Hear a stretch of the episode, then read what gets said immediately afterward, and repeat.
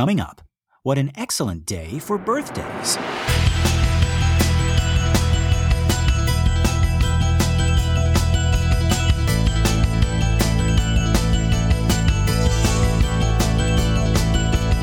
Well, howdy, folks, and welcome to minute 24 of The Exorcist Minute, a show where we endeavor to examine, extrapolate, and excavate The Exorcist minute by terrifying minute. My name is Lester Clark. And I'm Keenan Diaz. And we'll be your holy guides on this journey through what some have called the scariest movie of all time.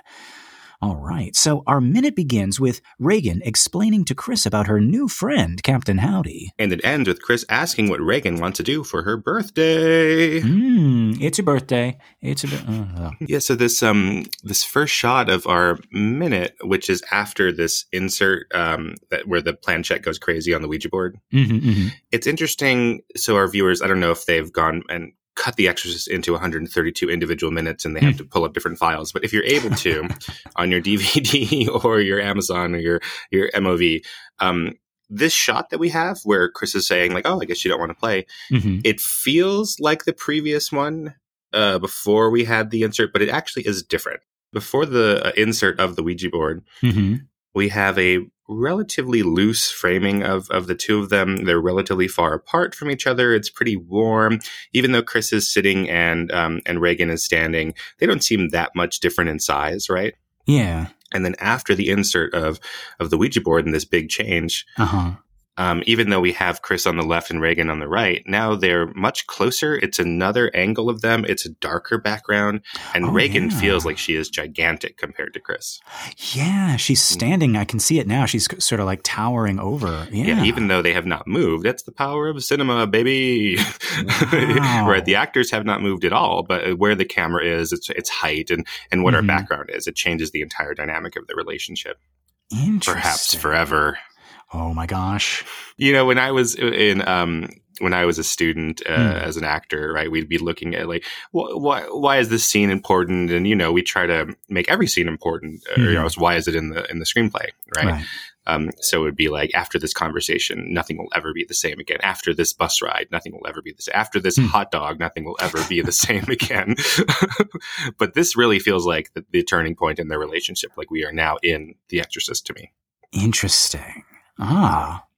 And this is actually so to speak to that. So in the book, this is like the first thing that that worries Chris. Like I like how we have um you know these noises and these weird happenings but the first thing that like troubles her is this thing right here where uh, something might be wrong with regan right their Mhm. relationship is uh, is changing is uh, uh, becoming different um, and it was like you said in the previous minute keenan with like this is something that is so heavy on Chris's mind that she doesn't even notice the spooky thing happening. She doesn't even notice the planchette going crazy because, like, hang on, what's happening with my Mhm. daughter? Like, what's happening between us, right? Right. My daughter Um, is being a little moody, a little Yeah. teenagery. Yeah. Um, so she notes in the book that Howdy sounds really close to Howard. hmm which is her ex-husband, Regan's father. And going back to that like psychological aspect of the Ouija board, um, Chris sort of wonders if maybe this is like some unconscious resentment. Eh, Like manifesting in the form of an imaginary playmate, um, and she notices, right, like that Howdy doesn't answer. we see this like right here, where um, Regan explains, "It's like, well, I do the questions, and Howdy makes the answers." And then the first question she asks, right? They sit, they both sit down and and uh, uh, mom is sort of like humoring her daughter. It's like, oh, Captain Howdy, yeah, right? And it starts out as this kind of like innocent. It's like, Captain Howdy, do you think my mom is pretty? And you can see that Chris kind of like smiles. It's like, oh, what are you doing? I know what you're doing, right? Oh, and she, you're gonna give me the compliment of my life, right? yeah, right. And she, you know, she reaches out and she sort of like like play play, you know, uh, punches, uh, you know, her daughter's arm, Mhm. and then no answer. And in the book, this like Chris is thinking, it's like, okay, what is this? What is this new thing? Is this like some sort of like unconscious resentment towards me? Like Howdy sounds like Howard. Like what's what's going on here? And this, and to your point, Keenan, this is sort of the beginning of that rift between these two characters. Mhm. And remember, folks, those those six themes, right? You know, doubt, isolation, despair, conviction, communion, hope. This demon is pulling apart these two characters who find strength in each other, right? And when they're alone, when they're isolated, you know what can happen like what you know where is where is their legs to stand on right it's part of what's brewing under under all of this i think is Regan turning into a teenager from a child.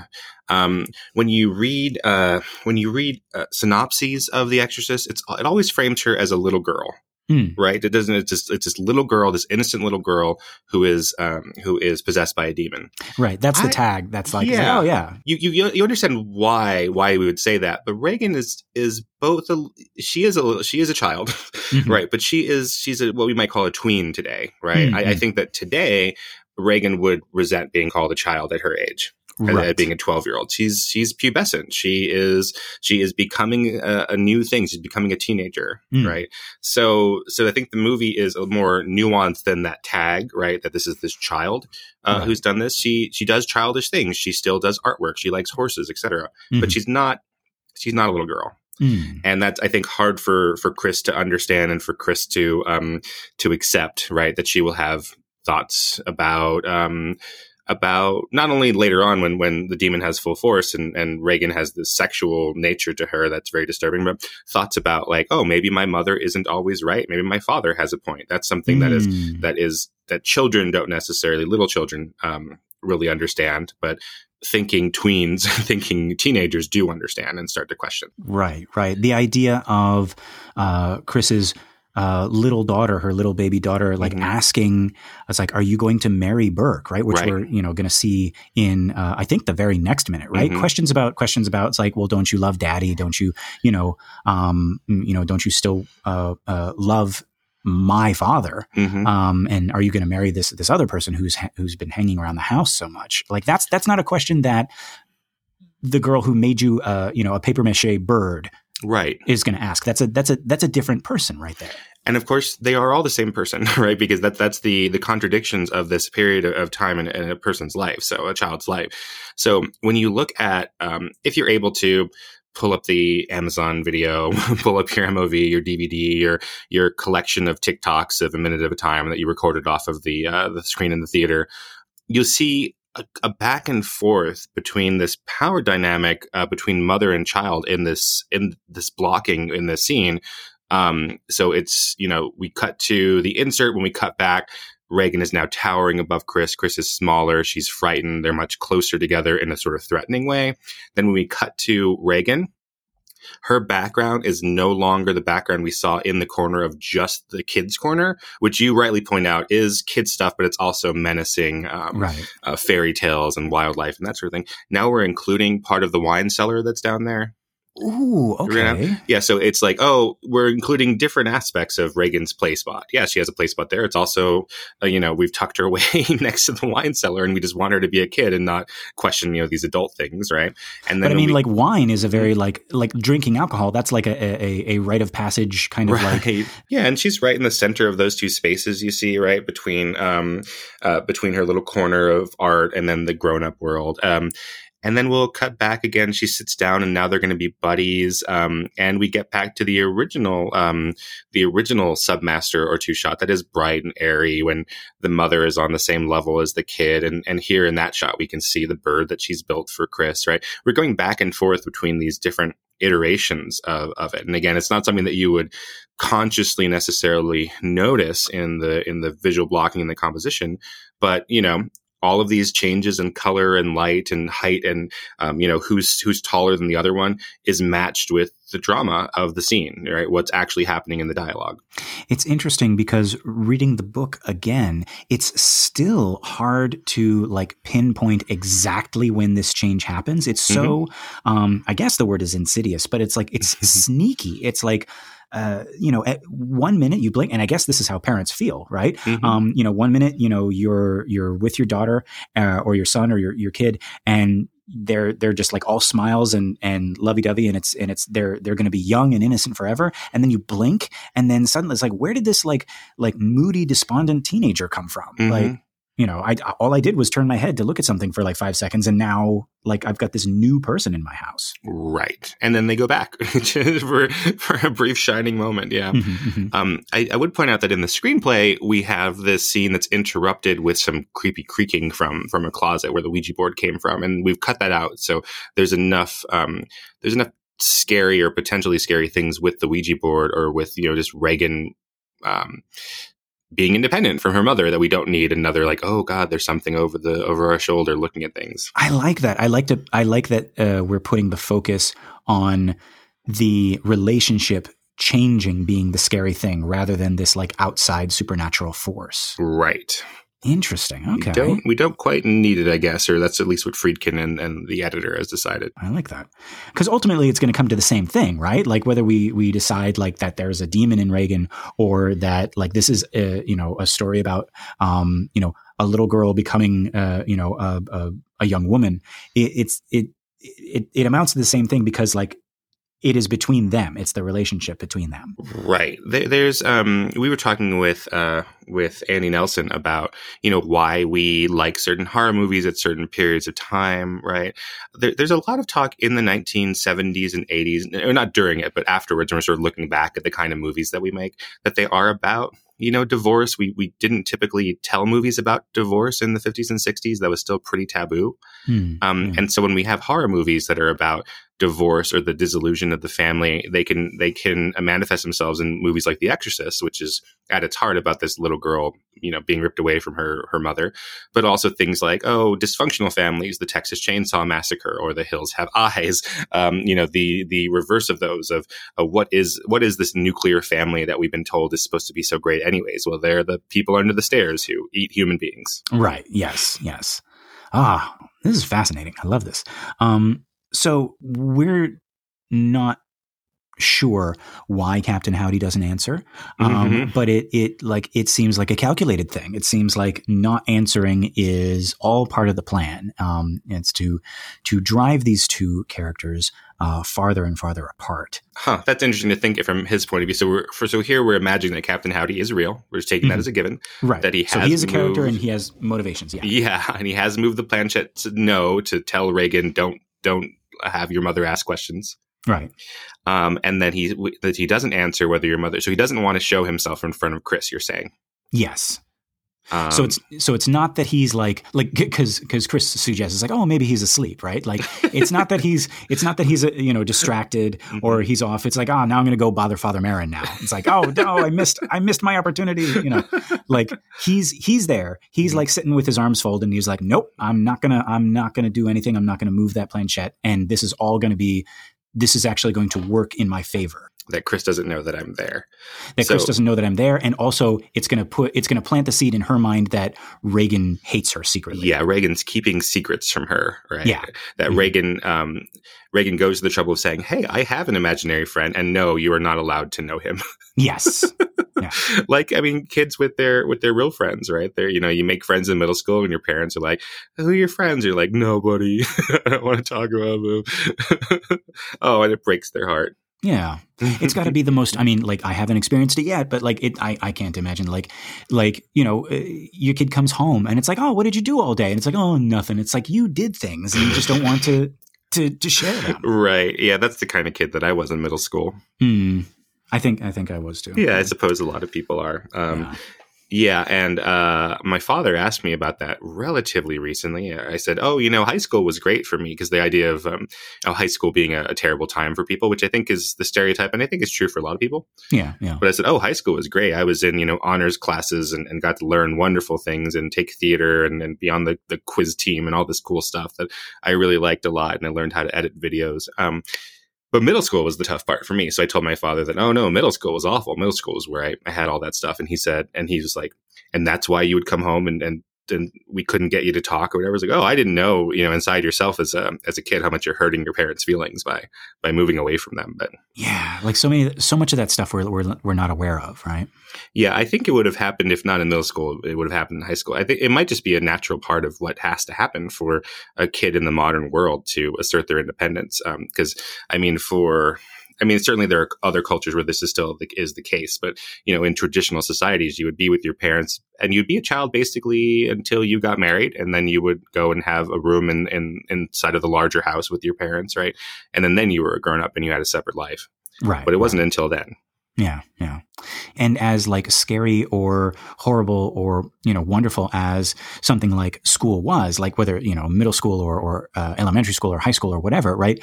It like, no matter what it was like, it was, it was something that was like yours. It mm-hmm. was your experience, your personal experience. And so um, I can see uh, kids not wanting to share that because like this is, this is so fundamentally mine. Right. That's that. That's very interesting. Hmm. Yeah. So Chris punches uh, or kind of taps uh, Regan with her fist, like, "Oh, you're being a little scamp, right?" Yeah. Yeah. um, and we get we get sort of a so we do end that scene with a little bit of a glimpse of the old relationship of they are you know when they are in conflict it's in jest and it's all it's all fun games right right um and then we cut up to now so now we're up in uh regan's bedroom. Yeah, it's a pretty hard cut, right? Yeah. It's not it's not some nice dissolve or anything, and it cuts in, into the action of regan um, being tucked in while regan is simultaneously flipping uh, open the cover of the photoplay magazine. Mm-hmm, mm-hmm. So it's a lot happening in this cut. You know, to go from a, sta- a stationary cut, a stationary shot with nothing, no movement, essentially, just two actors smiling at each other and being happy in the moment, to this pretty frantic cut comparatively. Yeah, which actually, I mean, like now that I think about it, like the book had a more, uh, I don't know, I don't know what you would say, like a cleaner or more gradual. Like there was a finality to this scene. Mm-hmm. Like they they kind of like they go upstairs and and Regan sort of looks back down at the Ouija board and she calls Captain Howdy a poop.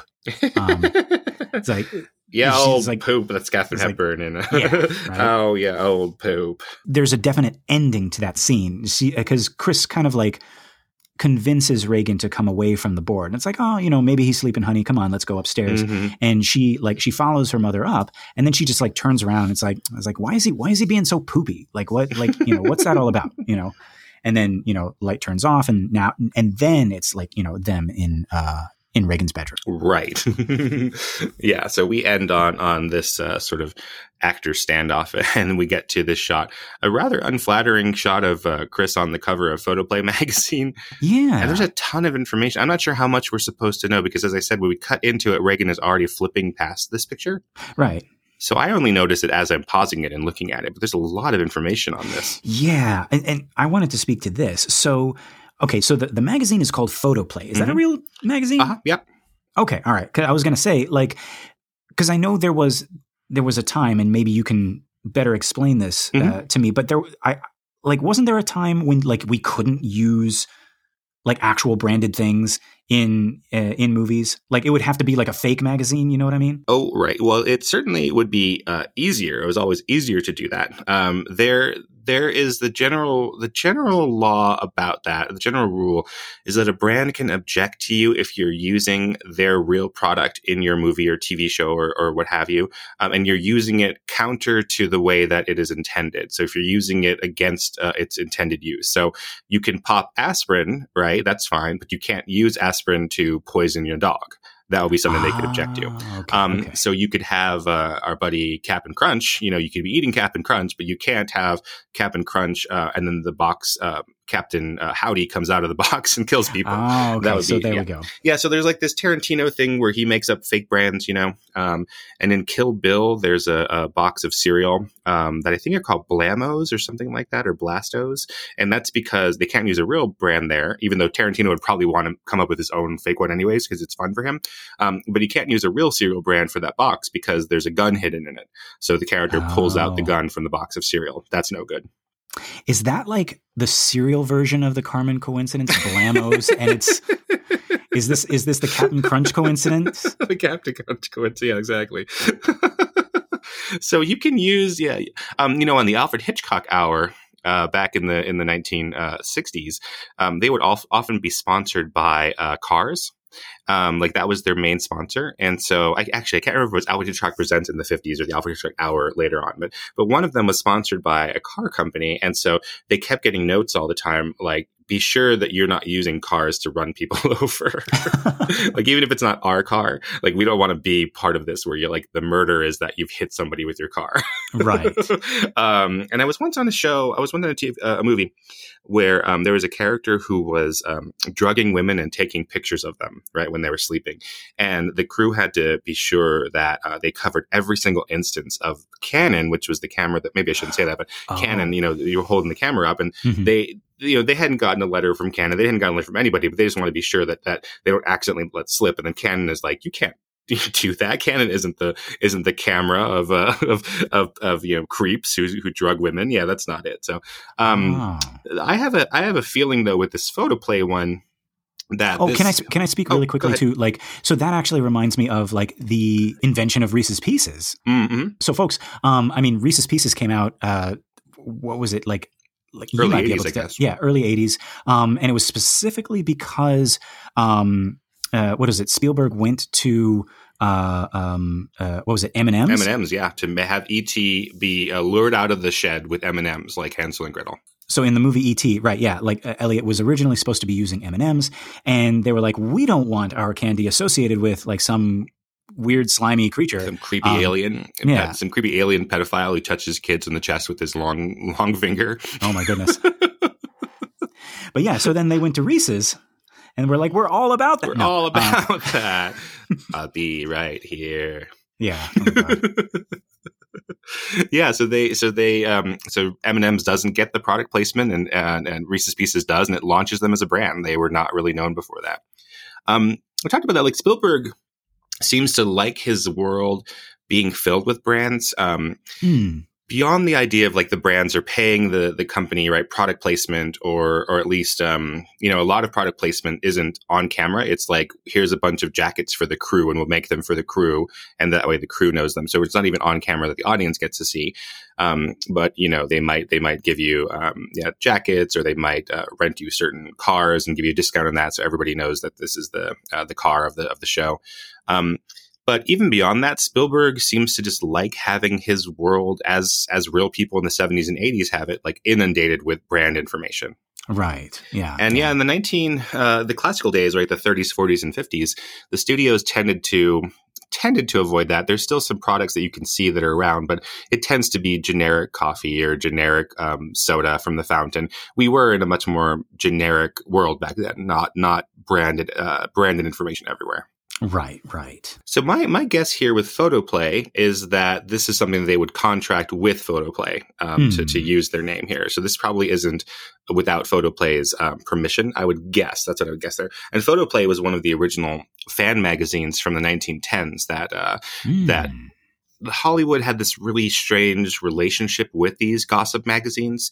Um, they they tended not to be like this one that we see of Chris here, like a, a tabloid where they're like shooting a picture of Chris and Regan against their will that we get here. Yeah, it looks it looks very like not glamored up. Yeah, it's- in the old days, it was very glamorous, and uh, most of the materials uh, in Photoplay and other magazines were given to them by the studios and made to look as if um, as if they were capturing stars out in the public. But most of them were prearranged. They would um, because then you worked at a certain studio. You didn't like today. You might do a Warner Brothers movie and then a Sony movie and then a Paramount movie, then a Disney movie. You're not under contract with them. You don't. You're not the employee of them for years. Right. Um, back in the studio days, you were. You you worked at Warner Brothers for seven years, RKO for seven years, and they were seven year contracts. So they were your boss, and you like went to the office every day, very much like like that.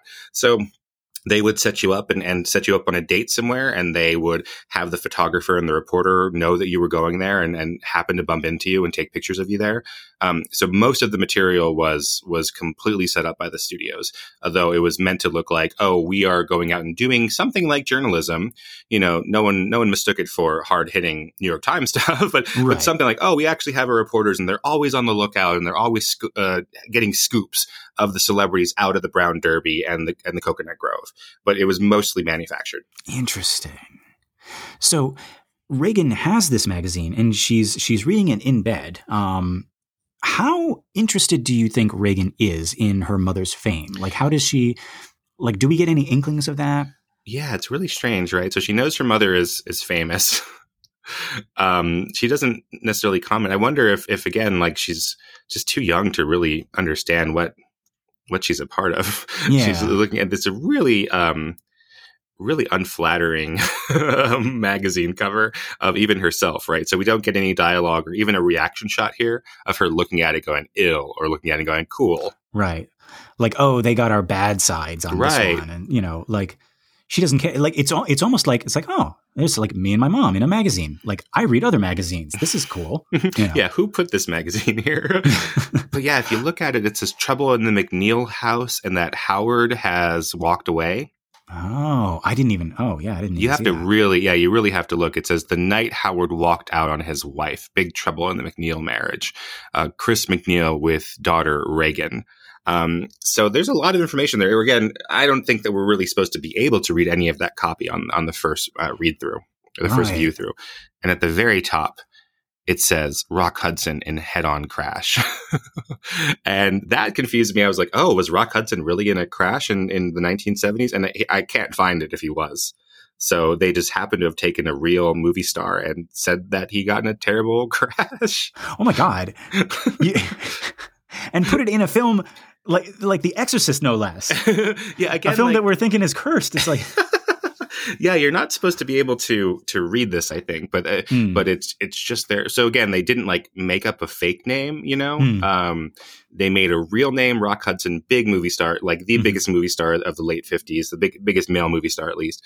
Um, and then underneath it is is uh, Chris MacNeil. So it's like, oh, Chris is in this world with real movie stars. right. Um, but yeah, at the same time, I don't know. Do you want to do you want to attribute Rock Hudson's early death to uh, to Oh the Exorcist curse? No, I don't, I don't want to talk about this at all. Do you know about Rock Hudson? No, I don't. Here, uh, tell us, tell us. So just to be clear, this is this is not funny. This is all this is all sad. We're not making a joke here at all. Hmm. But Rock Hudson was uh, was gay in the 1950s, um, and that was pretty well known amongst his his contemporaries. Uh, you know, it's always tough when you look back at people in history who were LGBTQ plus, and we don't, you know, in a time when they couldn't identify or wouldn't identify the same way that we would today. Um, Right. So we don't know if Rock Hudson was um, gay or bisexual, how he would identify, but he did have, you know, he was married to a woman. Um, but but most people who knew him at the time also knew that he he had relationships with men, and um, and uh, you know there were always uh, rumors about who that would be, uh, Mhm. who he he would have a relationship with. But so he was a huge star of the 1950s, um, Hmm. and he.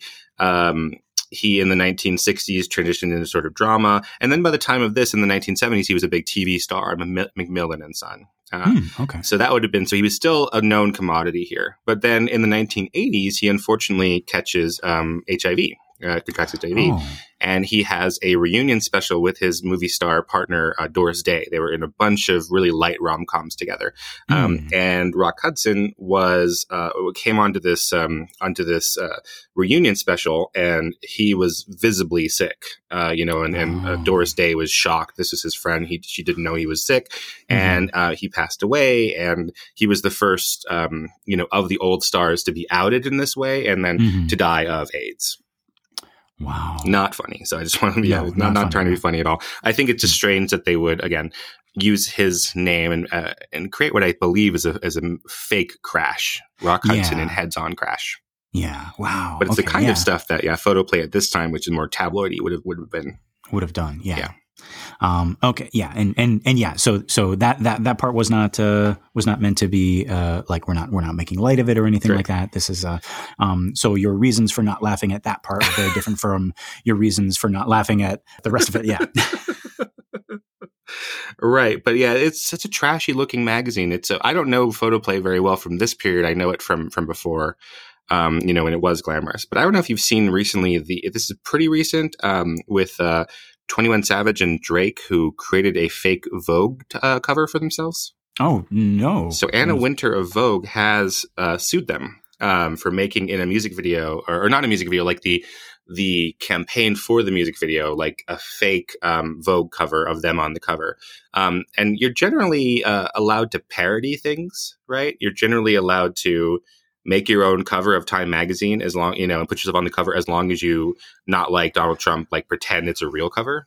Right. You know, so so I don't know where this is going to land because they um yeah, Drake and, and 21 Savage have this fake Vogue cover. They have this fake performance of them on SNL, um, like as if as if they were in this media blitz. And I I don't know. It, it, if if they explain it to you, it's very clearly parody, which is protected. But then if you if you just look at the materials themselves, they look real. It looks like a totally real Vogue uh, cover. Interesting. Yeah. So Anna huh. Wintour is not happy, as she is usually not. ay, ay, ay. Um, the ne- so so uh, Chris takes this uh, magazine from uh, her daughter, and she's uh, she she's like, it's like, why are you looking at that? Mm-hmm. Right? Like in this, not not in a mean way, but in a in a it's like, it's like oh, don't rot your brain with that, honey. Right. Um, it's not it. You know, it's like it's like who cares about that, right? And again, I, I like this. You know, um, it's such a throwaway reminder that Chris is a superstar, right? Because we get her on the cover of the magazine and everything like that. But it's like literally throwaway because Chris grabs it and she tosses it aside as if to say, this is not important. You know what's more important? My daughter has a stray eyelash, and I got to get that for her. Right. Um, and and you know again we see like what really matters to her um, and this is more proof of like this loving relationship that we were talking about uh, earlier. Um, but then also kind of like this is um, in the previous minute we also had like that threat of like maybe that relationship is changing mm-hmm. right? Um, and just a little thing. I'm i'm interested in what you think of this little line that Regan has. She says, I wouldn't talk. Um, when Chris takes the magazine, she kind of like, you know, tosses it over onto the onto the chair and she's like, Oh, you wouldn't talk. Well, you know, my makeup man wasn't there and everything like that.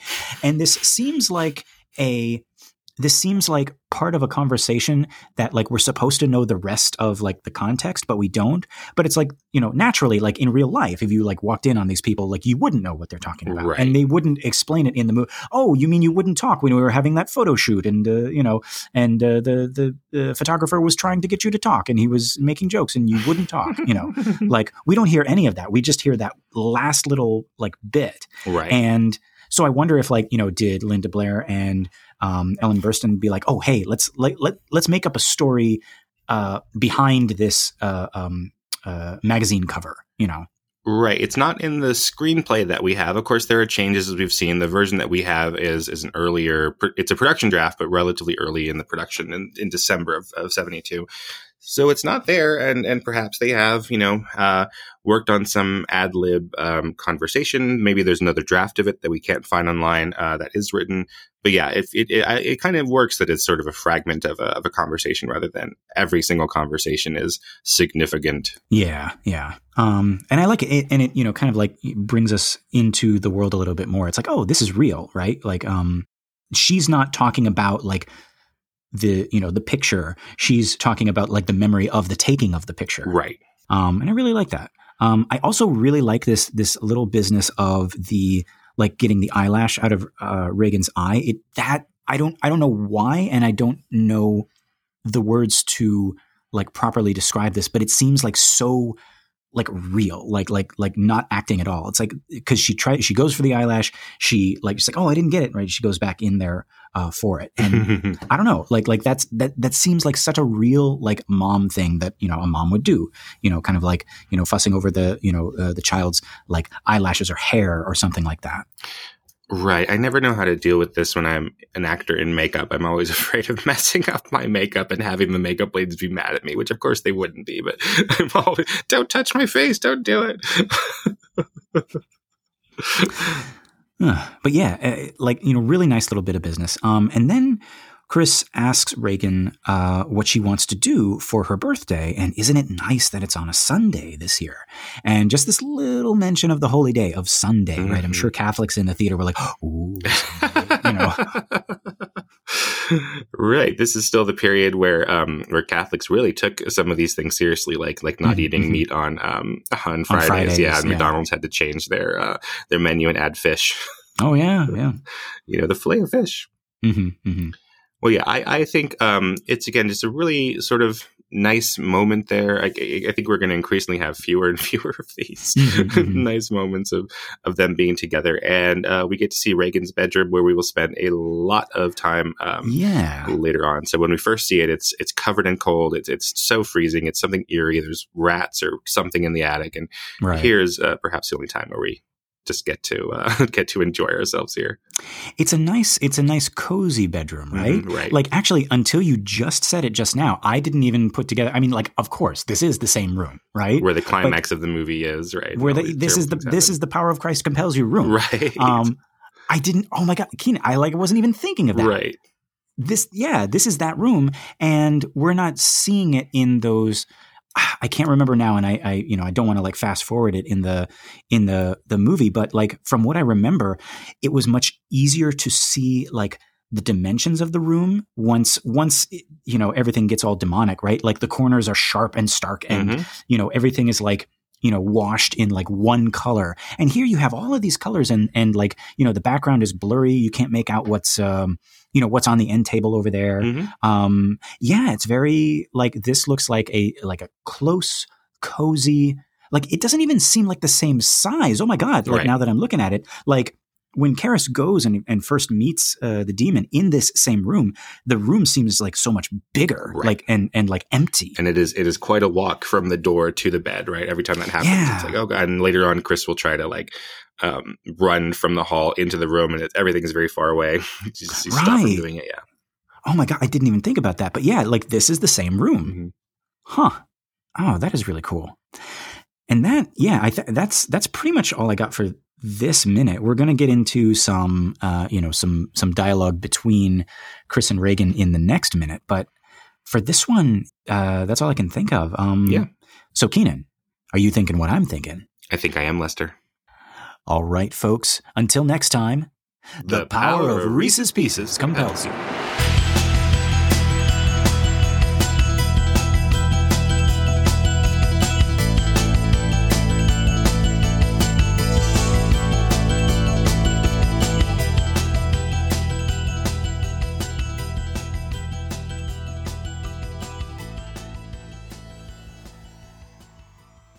E.T. Phone home. Wonder Bar. Elliott. Your mother sucks cocks in oh no! Oh no! Et. E.T., what are you What are doing? you doing? Do you know what Elliott did?